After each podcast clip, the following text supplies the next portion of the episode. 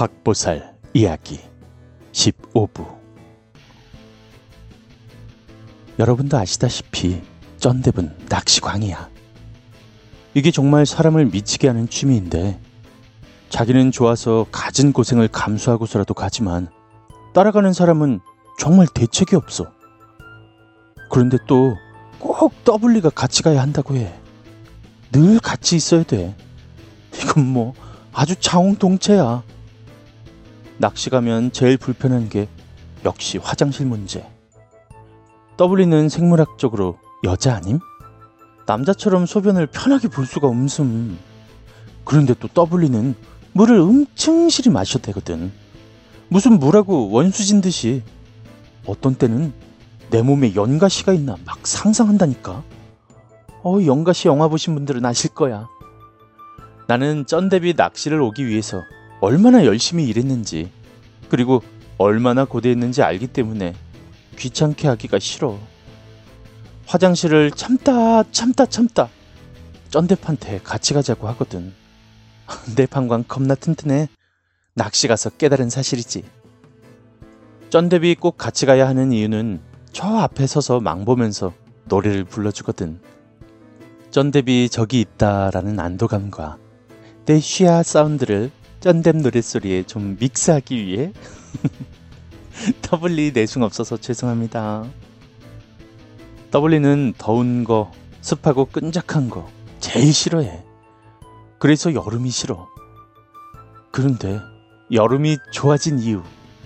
여름엔 쩐댓도 낚시를 좀 덜 가거든. 자기도 더우니까. 그러다가 가을, 겨울, 봄까지 낚시의 영혼을 팔리지만 어쨌든 여름 너무 좋아요. 요즘에야 쩐뎁 동창밴드에서 조동아리 모임이 창설됐다지만 작년까진 그냥 스케줄 맞는 친구랑 가거나 아님 더블리랑 둘이 가거나 그랬었어. 쩐뎁 친구분들 더블리랑 많이 친하거든. 쩐뎁 말로는 더블리가 사람을 심하게 편안하게 해준다고.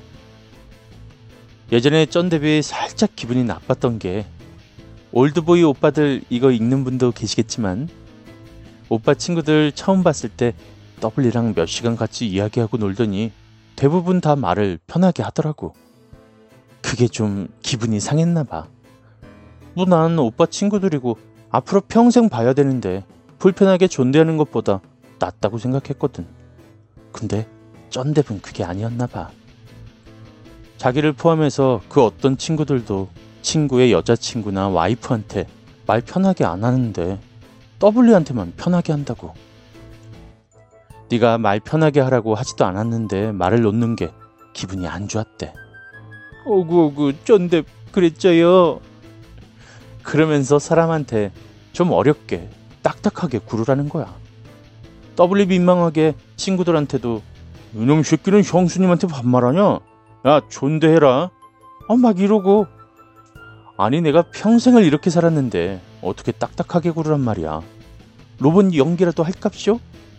장수원 씨한테 배우러 가야 되나 보네. 제키 팬님들은 죄송합니다.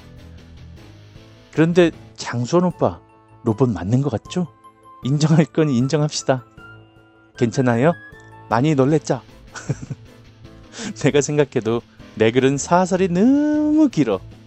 그치만 난 여기에서도 수다를 떨고 싶은데 어쩌겠소. W 아버지가 맨날 W한테 저놈의 가시나는 물에 빠지면 조동아리가 동동 뜨는 게 아니라 궁둥이가 동동 뜰 거다 하셨거든. 보통 말 많은 사람은 입이 동동 뜨는데 왜 나는 궁둥이가 동동 뜨는 거냐 물으면 아유 심심해가지고 물고기하고 입하고 할라고 잠수할까 쓰나요? 라고 하셔. 네네. 궁디 동동 뛰어가 입하고 마이 할게 예. 벌써 5분 동안 이야기를 들으셨는데 이제 본론으로 들어갑니다. 죄송합니다. 때는 바야흐로 작년 11월 초 천고마비의 계절인 만큼 붕어들도 빵을 키우는 시기야. 여기서 빵은 몸집입니다. 잔챙이들은 없지만 월척을 낚을 수 있는 시기이기도 하지. 또 낚시를 가자는 쩐댄 말에 기겁을 했지만 그때 당시 더블리 친한 동생인 K양이 막 연애를 시작했을 즈음이라. 아, 그리고 또 K양의 남친이 그렇게 낚시광이라는 거지. 더블 데이트 겸 가자고 쩐뎁이 제안을 했어. 그리하여 K양과 K양의 남친, 그리고 쩐뎁이랑 더블리, 이렇게 넷이서 낚시를 가게 됐어. 여기서 K양의 남친을 L군이라고 할게. 난 완전히 신났어. 쩐뎁한테 화장실 같이 가자고 안 해도 되고 수다 떨 동생도 있고 아 이렇게만 재밌으면 낚시 매주 와도 되겠다 하면서 신나게 놀았어. 쩐뎁이랑 L군 낚시 자리 중간쯤에 삼겹살에 소주 한 잔씩 하고 라면도 끓여 먹고 완전 더블리 세상. 남자들은 술 좀 마시다가 낚시하러 가고 K양이랑 더블리는 실컷 수다를 떨고 있었어. 그런데 밤 11시쯤이었나? 박보살한테 전화가 왔어.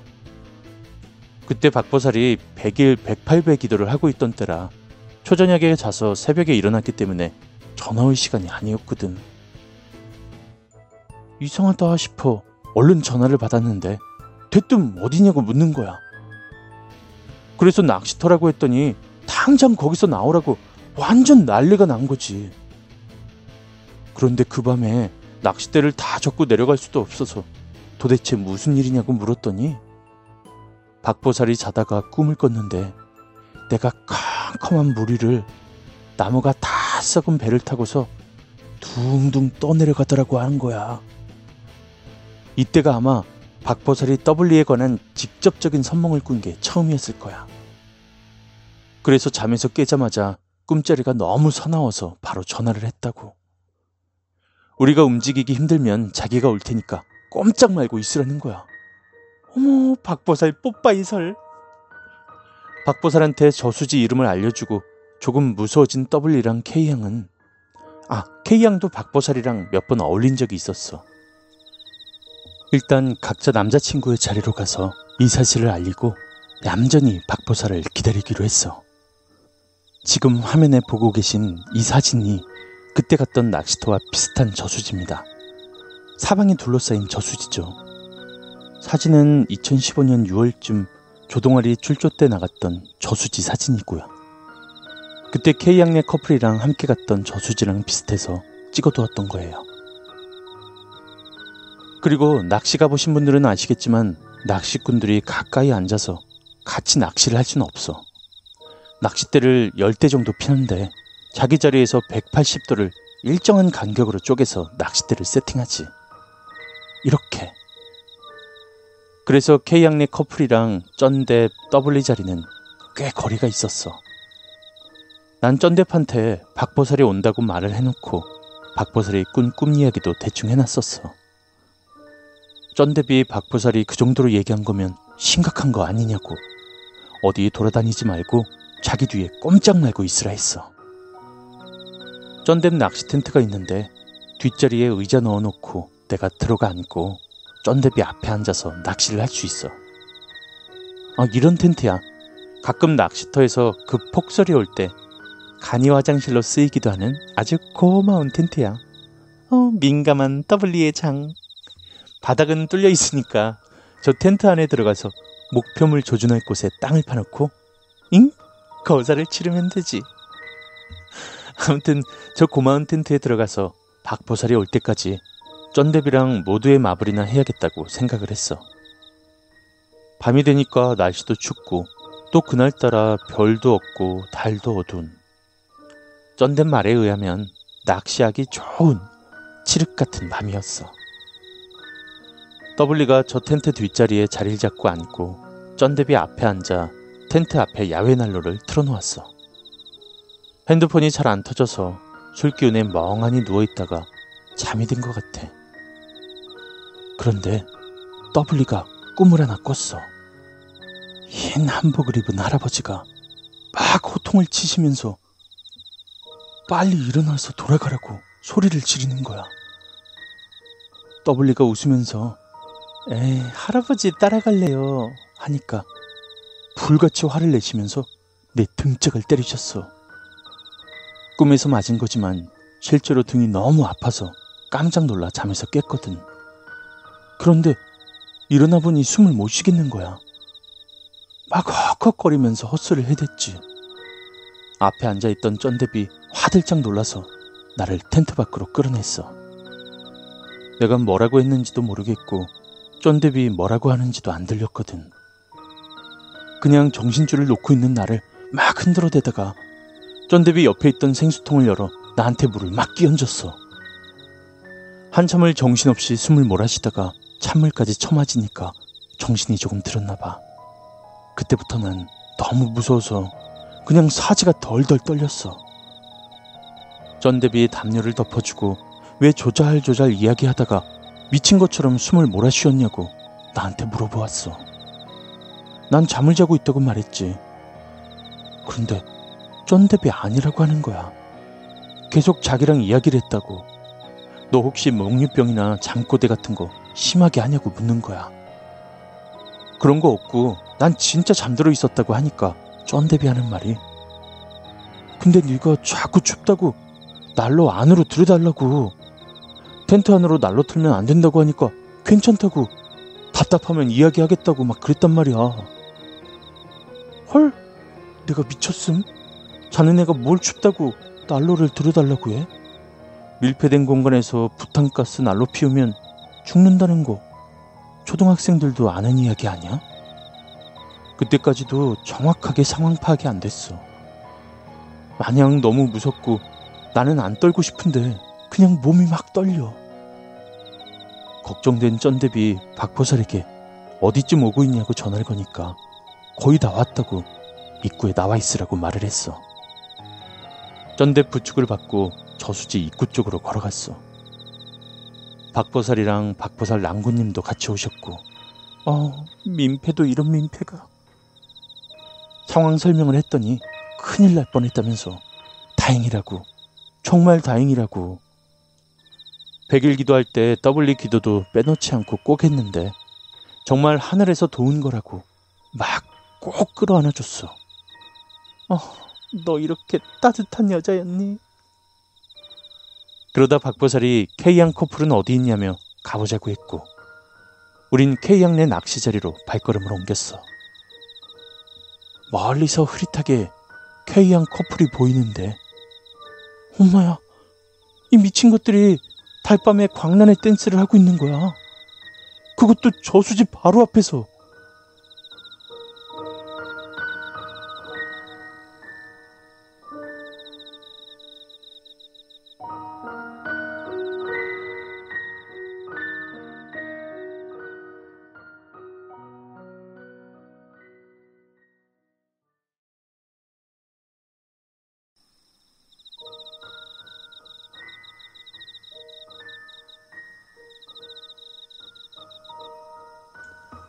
박보살 이야기 15부.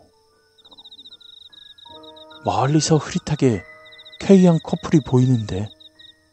엄마야 이 미친 것들이 달밤에 광란의 댄스를 하고 있는 거야. 그것도 저수지 바로 앞에서. 어떤 춤이었냐면 막 뭐라고 해야 되지? 응원할 때 야야 야야야야 하면서 어깨 동무하고 앞뒤로 왔다 갔다 하는 춤 있잖아. 그 춤을 막 추고 있는 거야.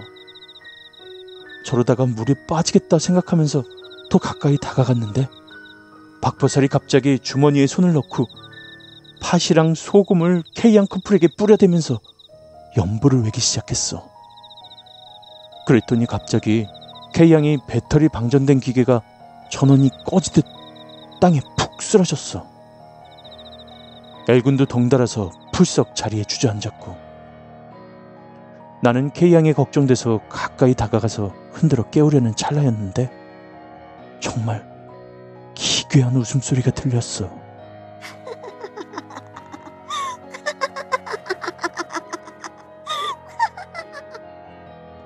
흐느끼는 것 같은 웃음소리. 한참을 정말 기분 나쁜 웃음소리로 웃던 엘군의 입에서 망했네. 라는 말이 나왔어. 그런데 그때 엘군의 목소리가 아니라 꼭 여자 목소리 같았어. 박보살이 K양 커플을 앉힌 뒤 나랑 쩐뎁도 옆에 앉으라고 했어. 역시나 중얼중얼 연부를 외우며 우리한테 밥과 소금을 막 뿌려댔어. 그리고 지금은 움직이기 위함이니 박보살내 차에 있다가 아침이 되면 움직이자고 말을 했어. 박보살내 차가 카니발이거든. 차에 타서 박보살에게 자초지종을 물었어. 그랬더니 박보살이 대뜸 엘군에게 어머니 왜 그렇게 서럽게 돌아가시겠어? 라고 하는 거야. K 양이 박보살에게 언니 내 남친 엄마 살아계셔 라고 했는데 박보살이 그랬어. 낳아준 엄마 말고 키워준 엄마 말이야. 엘군 얼굴이 갑자기 어두워지더니 키워준 어머니가 보이냐고 재차 확인을 했어. 그리고는 이실직고를 하기 시작했어. 엘군의 아버지는 이남 오녀 집안의 둘째 아들이셨대. 예전엔 어른들께서 집에 장남 하나만 잘 되면 된다고 장남만 공부시키고 모든 게 장남 위주로 집안이 돌아갔지 않았어? 엘군의 큰아버지께서는 서울로 대학교를 가셨고 자연스럽게 집안의 고된 일은 엘군 아버지의 몫이었대. 그러다 엘군의 큰아버지께선 같은 대학교를 나온 후배와 결혼을 하셨고 엘군의 아버지도 동네 처녀를 만나 결혼하셨어. 엘군의 부모님은 장남 노릇을 하시며 엘군의 조부모님도 모시고 살았대. 시간이 흘러 엘군이 다섯 살이 되던 무렵 엘군은 장남인데 밑으로 여동생이 하나 있어. 막내도 잘 없던 엘군의 큰아버지와 큰어머니가 갑자기 시골집에 오셨대. 어리둥절해서 서 있는데 엘군의 할머니께서 엘군 어머니께 어서 엘군의 짐을 싸라고 하시더라는 거야. 그랬어. 엘군의 큰아버지와 큰어머니가 시골집에 오신 이유는 바로 엘군을 데려가기 위함이었대. 두 분은 불임 부부셨는데 한 집안의 대를 끊을 수가 없어서 입양을 알아보셨다가 그래도 피부치가 낫지 않겠냐 하는 마음에 엘군을 데리러 오셨다는 거야. 엘군의 친부모님 의사는 안중에도 없이 그렇게 조부모님들과 상의를 했었대. 청천벽력 같은 일이었지만 엘군의 친어머니는 박사를 키워주겠다는 큰아버지의 말씀에 엘군을 눈물로 보내셨어. 차 안에서 그 이야기를 하면서 아직도 다섯 살 때의 그 헤어짐이 기억난다고 엘군이 펑펑 울었어. 이어진 이야기는 엘군은 서울로 가서 큰아버지와 큰어머니의 정성 어린 보살핌 속에 커갔대. 그래도 친부모님에 대한 그리움은 늘 마음속 깊은 곳에 숨겨두었다고 했어. 그러다 엘군이 군대를 갈 무렵 엘군의 큰아버지는 심장마비로 갑자기 돌아가시게 됐어. 엘군도 군입대를 미룰 순 없어서 큰아버지의 장례를 치르고 군입대를 했어. 서울에 홀로 계시기가 외롭고 힘드셨던 엘군의 큰어머니는 집과 재산을 처분하고 엘근의 부모님이 있는 곳으로 귀농을 결정하셨는데 그게 독이 되었어. 처음 시골로 내려오셨을 때 엘군 큰어머님은 이렇게 말씀하셨대. 그동안 엘군 친부모님이 장남 노릇을 했는데다가 하나뿐인 아들도 우리한테 뺏긴 기분이었을 테니 내가 시골에 땅도 사주고 집도 새로 지어서 정답게 살아보자라고. 그래서 엘군은 군대에서 휴가를 나오면 어릴 적 부모님과 살던 집으로 왔고 제대를 해서도 일은 다른 지역에서 했지만 주말마다 시골집에 종종 들르곤 했다고. 그런데 엘군도 사람이고 엘군의 어머니도 사람인지라 피가 물보다 진하다는 걸 어찌 모르겠어. 그저 어렸을 적 떨어진 엄마와의 정이 마음 아프고 애처롭고 많이 그리웠던 마음이 표시가 났는가 봐. 시골로 내려오신 큰어머님은 점점 더 외로워지셨어. 그렇게 시름시름 아프셨대. 그러다 엘군이 여자친구를 집에 데려오게 되었는데, 아, K양 말고 다른 여자친구. 엘군의 여자친구가 온다니 큰어머니와 친어머니는 내심 기대도 하시고 긴장도 하셨을 거야. 여자친구가 집에 와서 인사를 드리려는데 엘군이 그랬대. 친엄마를 가리키며 우리 엄마셔. 그리고 큰엄마를 가리키며 우리 큰엄마셔.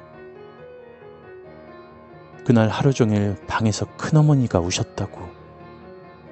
다음날 아침에 눈이 퉁퉁 부어 계셔서 너무 죄송했다고. 다음날 엘군이 시골집을 떠나기 전에 엘군 어머님이 과수원에서 사과 좀 따가라 하시며 같이 정답게 사과를 따고 있었는데 큰어머니가 과수원 옆을 쓱 지나가셔서 엘군이 큰어머니를 불렀어. 아무 대답도 없이 어딜 가시기에 화가 많이 나셨나 보다. 이따 제대로 마음 풀어드려야겠다 하고는 계속 사과를 땄다는 거야.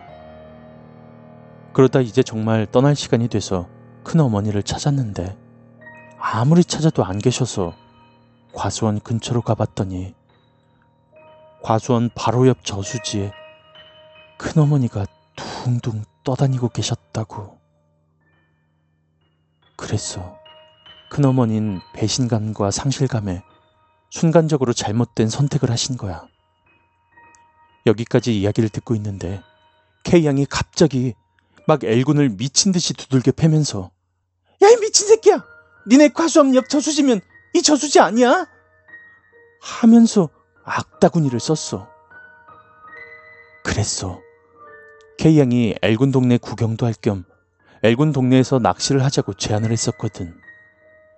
그날 엘군 동네 다른 저수지들을 몇 군데 갔었는데 낚시꾼들이 너무 많아서 우린 자리를 잡지 못했었고 우리가 갔던 저수지는 엘군 내 과수원 안쪽 사유지는 아니지만 사유지처럼 보였기 때문에 낚시꾼들이 없었고 한적해서 좋다면서 우린 막 엘군 내 사과도 따서 먹고 그랬었어. 엘군의 표정이 어둡다고 느꼈던 건 내 착각이 아니었어. 큰어머니 생각이 났었을 거야. 몇 년이 지난 일일지라도 말이지. 박보살이 하는 말이 큰어머니가 배신감과 너무너무 외롭게 돌아가셨기 때문에 엘군을 데리러 온 거라고. 그래도 결혼도 못한 총각 데려가는데 좋아하는 여자친구 데려가야 하지 않겠나 싶어 같이 물가로 끌어들인 거라고. 꼭 큰어머니 마음을 달래주어야 한다고 신신당부를 했어. 그랬어. 케이양과 엘군이 어깨동무를 하고 춤을 춘 건 사실 춤을 춘 게 아니고 엘군의 몸속으로 들어간 큰어머니의 영가가 케이양을 물에 끌고 들어가려는 거였어. 케이양은 안 끌려 들어가려고 발버둥을 치다 보니까 그게 우리 눈엔 야야 야야 야야 그 응원 율동처럼 보였던 거고 뭐 난 솔직히 엘군 큰어머님의 마음과 친어머님의 마음이 다 이해가고 공감이 돼서 어느 한쪽 편을 들 수는 없다고 생각해. 그냥 마음이 많이 안 좋았어. 그렇게 정적이 흐르는데 가만히 생각하던 쩐대비 갑자기 미친 사람처럼 고함을 치면서 막 욕을 했어. 아 씨발 근데 내 마누라는 왜 데려가려고 지랄이야 지랄이? 박보살이 영가는 원래 외롭고 또 한이 많은 영가들은 주변 사람들도 데려가고 싶어 한다면서 더블리 엄마가 또 더블리라면 영혼까지 팔 분이시잖아. 더블리 데리고 가면 제사밥도 든든하게 얻어먹을 테니까 그랬던 거겠지. 한 많은 영가가 욕심이랑 시샘이 얼마나 많은데. 그나저나 소리 좀 지르지 마 오빠. 하고 쩐대을 달랬어. 어, 나는 쩐대비 그 얘기를 듣고 조용히 있을 줄 알았는데 결국 또 마지막 한마디. 이런 씨발 귀신이고 나발이고 더블리 데리고 가기만 해봐. 눈가를 확 다 찢어놓는다 내가. 어, 우리 쩐대 전투 멋지지 않음? 그리고 아침이 돼서 우린 정리를 하고 돌아왔고 K양은 예상대로 엘근과 헤어졌어. 배은 망덕한 인간이라며 그 인간 때문에 하마터면 죽을 뻔했지 않냐며 박보선한테 계속 같이 있어달라고 앙탈을 상남자 쩐뎁은 귀신 눈깔 다 찢어놓는다고 엄포를 놓더니 더블리랑 안 떨어지려고 했어. 혼자 안 있으려고 꼭 붙어 다녀. 낚시터에서 C컵에서 한동안 낚시 안 다닐 줄 알았는데 어, 그 이후로도 엄청 잘 다녀. 아마도 붕어 귀신의 씨인 듯. 그나저나 그날 떠벌리 꿈에 나타나서 얼른 돌아가라고 호통치셨던 그 할아버지가 도대체 누군지 모르겠어. 박보살은 조상덕 본거라면서 제사 정성스레 지내라고 했어. 아무튼 저수지는 엄청 위험한 곳이야. 우리도 이젠 낚시터에 갈 때 박보살이 가르쳐준 의식 같은 거를 해. 부디 올해는 물놀이 가시거나 물가에 가시는 분들 큰 사고 없이 무탈하시길 바랍니다. 아, 많은 분들께서 쩐대비 무슨 뜻이냐고 많이들 여쭤보시는데 쩐대비 성씨가 전가예요. 쩐대비 지금 더블이 만나서 살이 좀 쪘는데 예전에는 엄청 실이 말랐거든요. 제가 맨날 간디의 합성어 쩐디, 소크라테스의 합성어 쩐크라테스 막 이렇게 놀렸었는데 이젠 대표님이 되셨으니까 쩐뎁이라고 부르는 거랍니다. 그럼 안녕.